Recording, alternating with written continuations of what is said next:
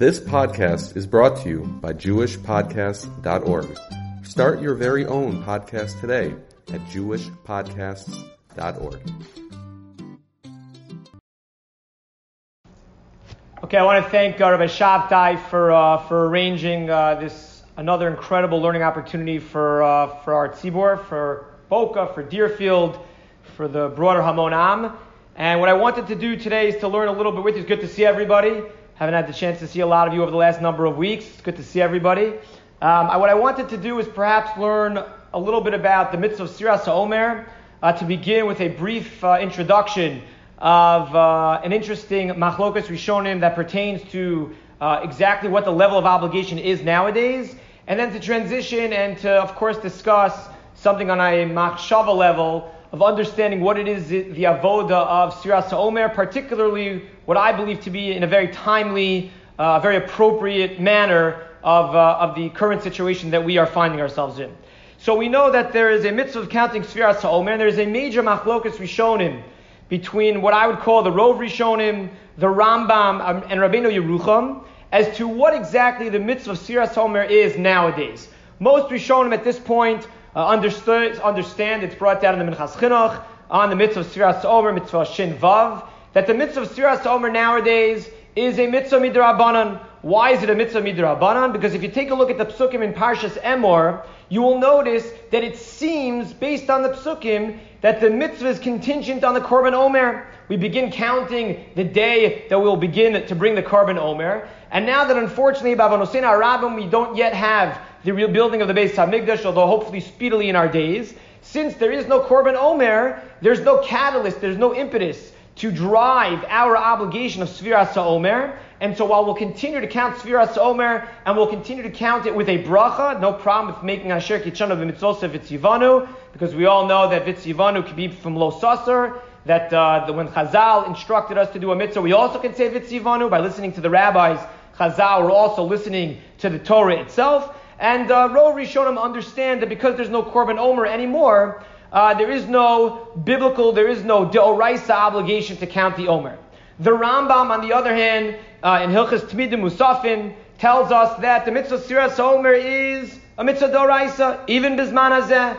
There's a biblical obligation to count Sfiras Omer, irrespective of that which the other Rishonim are concerned about when it comes to the Korban Omer. What's the svara to the Rambam? What is the Rambam thinking? It seems to be a pretty compelling argument from Rov Rishonim, from the majority of the Rishonim out there, that if there's no Korban Omer, and the Omer is the ultimate catalyst for counting, so what could the Rambam be thinking and suggesting that irrespective, independent of the Korban Omer, one should still be obligated to count Sfiras Omer Mida Oraisa? So it's possible to suggest, I haven't seen this anywhere, but it seems that this is the pshat. It's possible to suggest that the Korban Omer, when the Torah includes the obligation to bring the Korban Omer, it isn't suggesting necessarily that that is the way in which we are going to be obligated midoraisa. In other words, it's not that without a Korban Omer we're only obligated midorabanan, and with the Korban Omer that's what's going to start this context, this time frame for us to be obligated midoraisa. It is possible, and this is perhaps what the Rambam believes,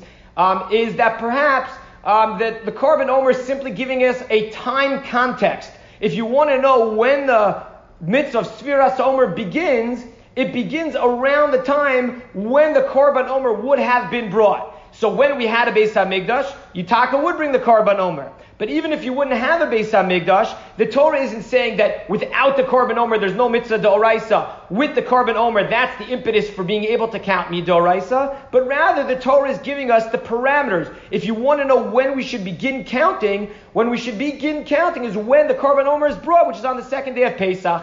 You have a Korban Omer, great. And if you don't have a Korban Omer, at least it's giving us the time frame in which we should begin counting even on the Odoraisa level. So that's uh, those are the two extreme opinions that are brought down in the Minchas Chinuch, that you have the Mayim Makomos that I shared with you, where they're according to the majority of the opinions which suggest that without the Korban Omer serving as its catalyst, as its impetus, there is no mitzvah deoraisa to count, and unfortunately, because we don't have a Beis Hamikdash, all we can do is fulfill the mitzvah on a derabanan level. Or on the opposite extreme of the Rambam, who seems to say that no, the Korban Omer is even still to, uh, the Sfiras Omer still today a Doraisa mitzvah. We are obligated to count 49 days on a Doraisa level. I, what about the Korban Omer? The Korban Omer is simply giving us a context. It's giving us a time frame for which when the obligation would descend upon us, and that's going to be on the second day of Pesach. However, there's a fascinating, fascinating Rabbeinu Yerucham, actually quoting the footnotes of the, the relatively new Minchas Chinuch, in which he actually has a hybrid opinion. He takes both sides concurrently, and he suggests that counting of the days is midoraisa, However, counting the weeks is midrabanan. Where in the world is Rabbeinu Yerucham getting this from? What does he base such a sheet on that you could split this mitzvah somehow to suggest that I'll take a little bit from the Rov Rishonim who say it's dirabanan, and I'll take a little bit from the Rambam who says it's deoraisa. So Rabbeinu Yerucham says, look at the pashat pshat of the psukim. If you look at the pashat pshat of the psukim, you'll take notice of a distinction between the, element, the component of the mitzvah that is the days and the element of the component that is the week. The pasuk says in Parshas Emor, "Usfartem lachem macharas hashabbos." You have to count from after the first day of Pesach. If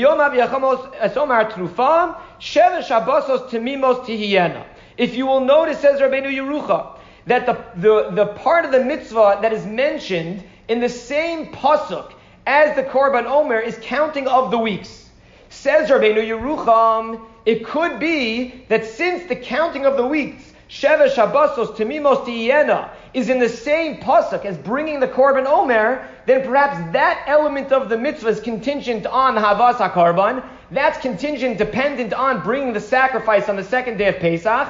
And if you don't have the opportunity like we said before, Bavanosina Arabim, we're still davening Shibana Beis Hamikdash, but if we don't have the opportunity to bring the Karban Omer, and the counting of the weeks is dependent because it's mentioned in the same pasuk as bringing the Karban Omer, says Rabbeinu Yerucham, that component of the mitzvah is only going to be Midrabanan. However, if you look at the subsequent pasuk, the very next pasuk, Ad Mimacharas Hashavas Hashvias, Tisperu Chamishim Yom, and then Vikravtem Mincha Chadashal Hashem. And it tells you to bring another Karban on Shavuos. If you look in that pasuk, so that pasuk only mentions the obligation to count 50 days. It doesn't say that the time in which we begin counting is contingent or dependent on bringing the korban Omer. It says you count 50 days from Pesach until Shavuos. Says Rabbeinu Yerucham, it could be that therefore the counting of the days which the Torah itself does not formally connect to the korban Omer, that part of the mitzvah is going to be Doraisa. The part of the mitzvah said in the previous pasuk, in which it's dependent on the korban omer, that one, that element could be, in fact, midrabanan. So in summary, we have fascinating three different shitos, very creatively, three different shitos in the Rishonim as to how to understand the level of obligation that is imposed upon us, the privilege that we have of Sfiras Omer. Is it like Rov Rishonim who understand carte blanche across the board, the mitzvah of counting the weeks, the mitzvah of counting the days is dependent on the korban omer. No korban omer, no mitzvah to count. And so unfortunately, li- we're limited in our ability to be makayim this mitzvah, limited to a durabanan level. Or do we say like the Rambam, which we've mentioned before, it's all daraisa, counting the weeks, Counting the days is the Oraisa. I, it says the Korban Omer. Yeah, that's just to tell us when to start counting. We're not going to start counting in Sukkot, and we're not going to start counting sometime in the summer. We're going to start counting the second day of Pesach, which happens to be the time in which we're being the Korban Omer. Or the hybrid opinion, which is Rabbeinu Yerucham, who says, well, let's take a look at the Pasha Pshat of the Psukim. The first pasuk says that you're to count Sheva Shabbosos Timimos Tiyena, and it says contingent, dependent on bringing the korban Omer. Okay, that part of the mitzvah is going to be Dirabana. We don't have a korban Omer anymore, so we're not going to be able to count the seven weeks anymore, unfortunately, on a Doraisa level. However, if you look at the next pasuk, which tells us that we are to count the 50 days, there's no mention there of the Korban Omer. That's not the catalyst. That's not the impetus for our ability to be able to fulfill this mitzvah. And so therefore, that part of the mitzvah of counting the days, Tisperu Chamishim Yom, could in fact be Mi Doraisa. Three-way machlokas, interestingly understood by the various Rishonim. But what I wanted to share with you today is uh, two approaches into understanding what exactly is the objective, what the goal is of Sfiras HaOmer. What's the avoda? What should we be thinking about? What should we be concentrating on? What is it that we're supposed to be focusing on during this time period? So the Sefer HaChinuch very famously quotes for us what the root of the mitzvah is, why we count, and what our objective is, but it kind of leaves us a little bit hanging. kind of leaves us a little bit incomplete, and hopefully we'll bring another approach to fill in the gaps. So he essentially says as follows that the shorish, the source of this mitzvah, mitzvah, mitzvah shinvav, the whole purpose of being liberated from Mitzrayim, of course, is to receive the Torah. And since the whole purpose, the whole objective of being liberated from Mitzrayim is to be the avadim of HaKadosh Baruch Hu, is to be Makabel the Torah, so we start to count immediately after we've been liberated. I'm going to read you the words because I can't articulate things as well as the Sefer HaChinuch could, and you'll bear with me. The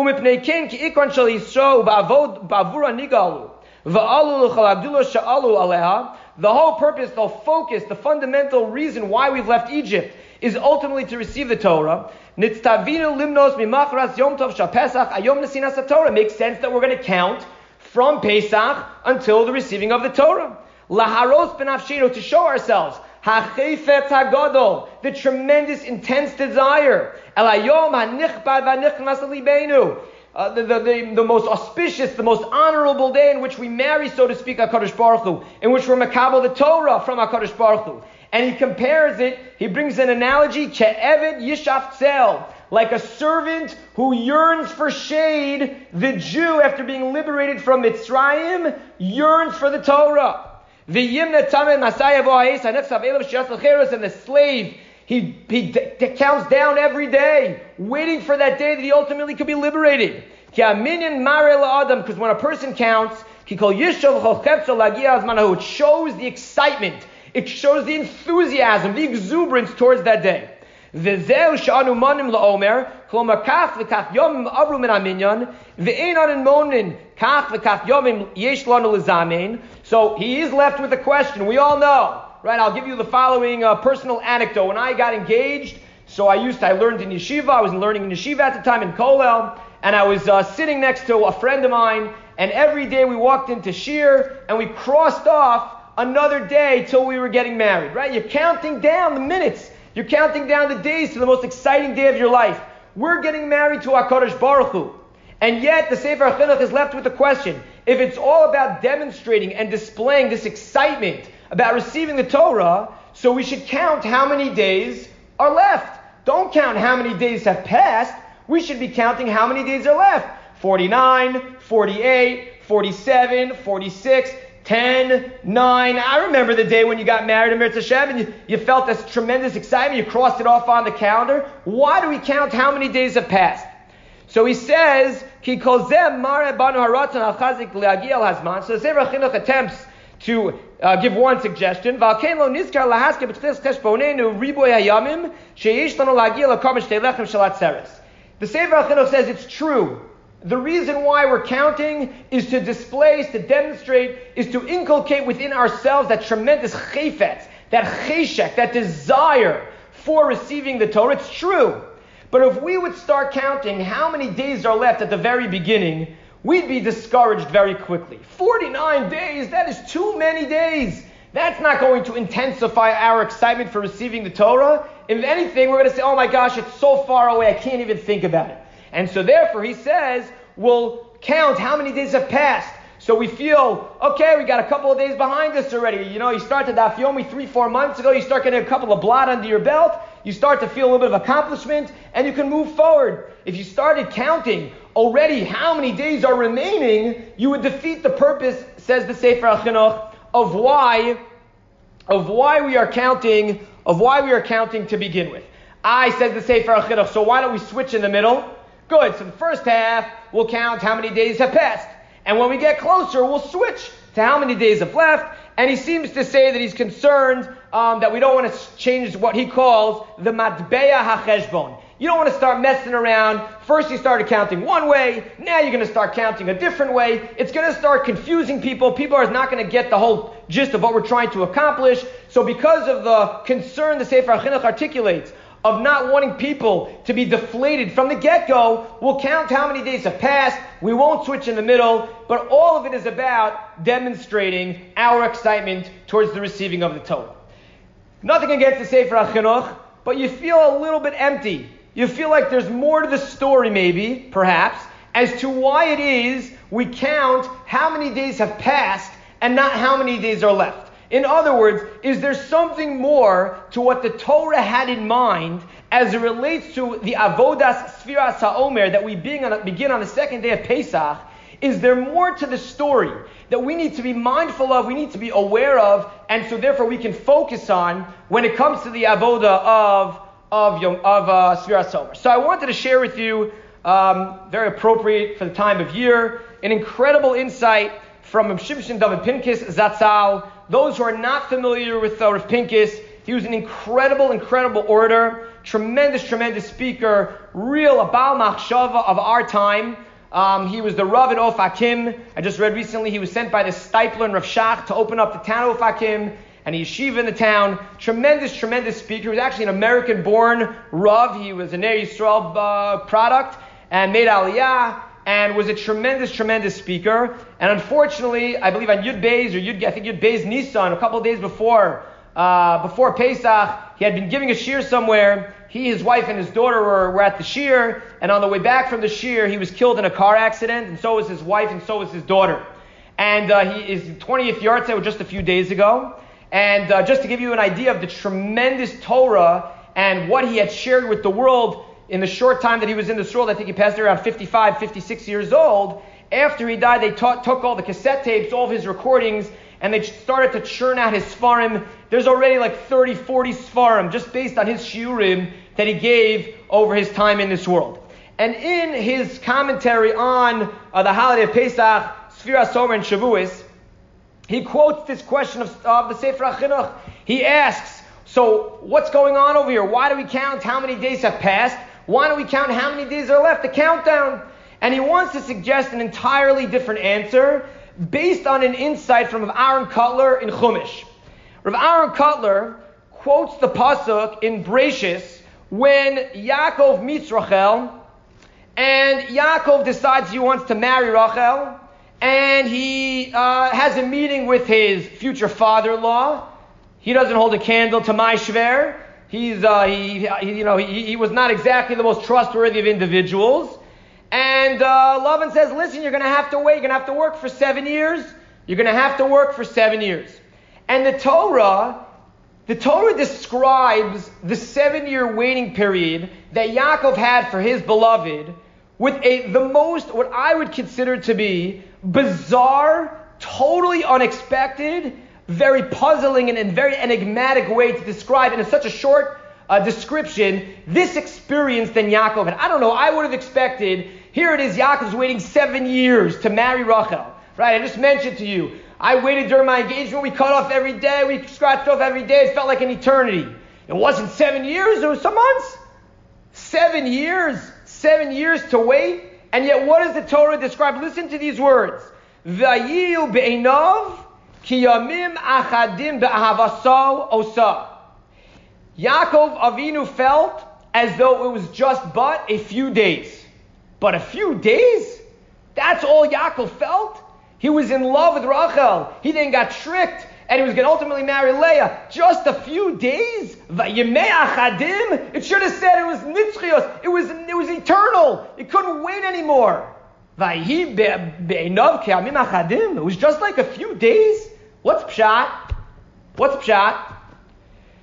So Rav Aaron Kotler Zatzal quotes the following mashal to be able to provide some insight into exactly why Yaakov was able to feel this way. And he says as follows.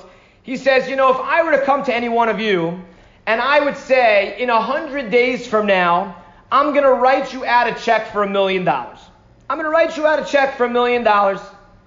And now, for the next hundred days, you're going to wait for this check to come in the mail. You know it can't come before the hundred day period has expired. And you're going to wait there day after day. It's going to feel like an eternity. You're going to twiddle your thumbs. You're not going to know what to do with your time. You're going to be simply waiting for that hundredth day or the hundred first day when the mailman delivers that check to you. It's going to feel like forever. But says Rav Aaron Kotler, what happens if I said to you the following? I'm going to give you a job every day for the next hundred days. And for every day that you achieve the goal of that job, at 5 p.m., I'm going to write you out a check for $10,000. And every day that you complete what I've asked you to do, you're going to get another $10,000 check. So that if you achieve all of the different assignments that I've given to you, it will culminate on day 100 and you will have totaled $1 million. How's a person going to feel during those 100 days?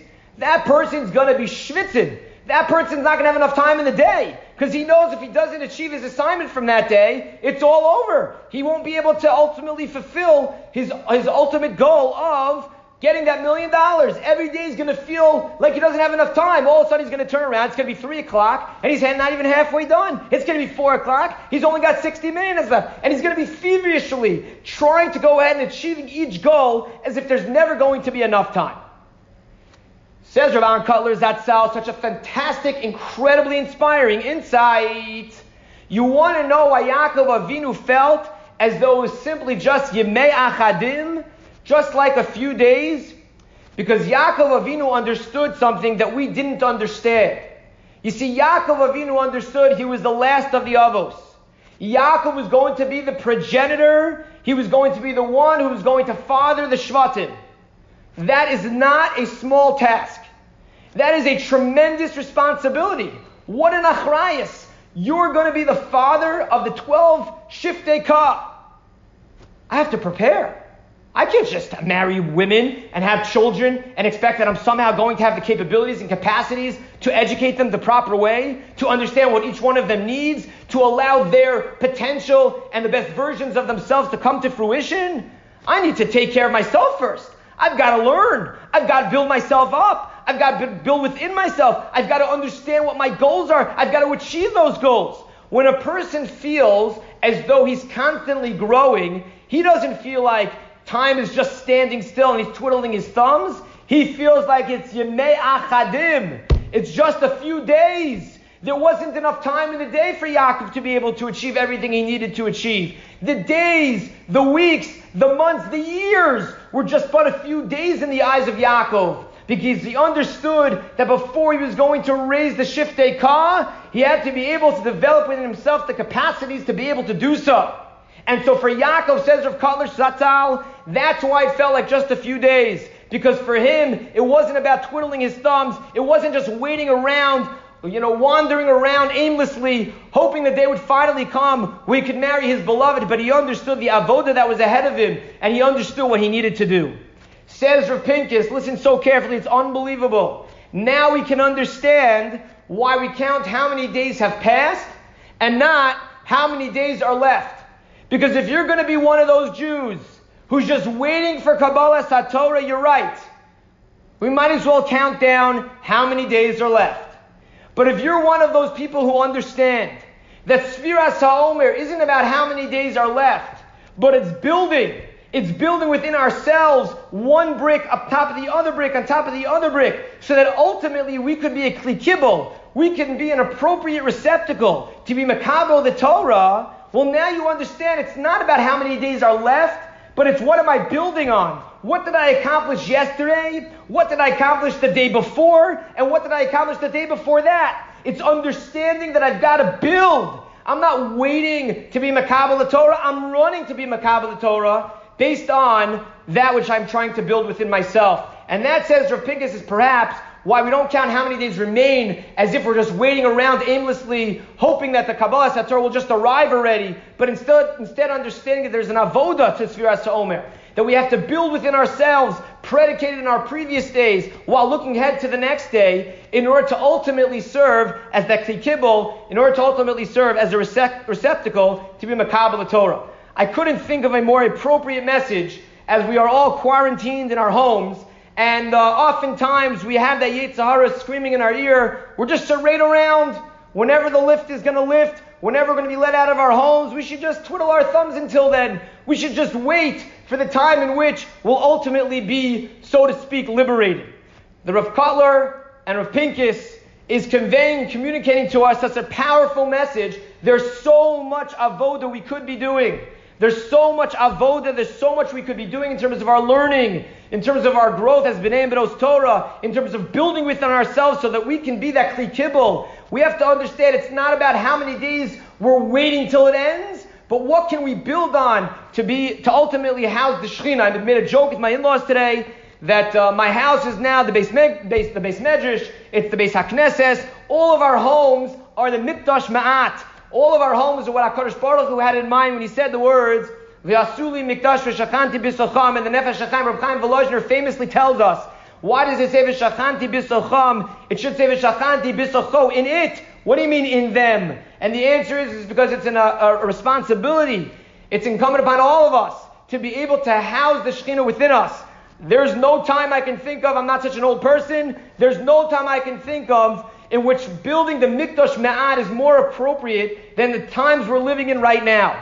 It's on us to build the Mikdash, Mikdash Ma'at, to be able to ensure that the language in our home, that the Torah in our home, that the Midos in our home are one that can house that Shekhinah, to understand that we are not just waiting to be liberated, but we're building towards something. We're building ourselves, we're building within each other, we're building within our children to ultimately be Makabal Torah in just a few short weeks. And Amir Hashem, if we continue to focus not on just waiting around, aimlessly wandering around, hoping that the, the end will come, but instead focus on our growth, our development, understanding what we need to build within ourselves, then Emir Hashem will be Zoche to not only have the Mikdash Me'at that we are all experiencing within our homes, but we'll have the Mikdash, the Beis HaMikdash, with the Giloy Shechina, Adbias Gol Tzedek, speeding our days in Herav Yamein Omein. Thank you so much for this opportunity to share Torah with you, and a good night to all.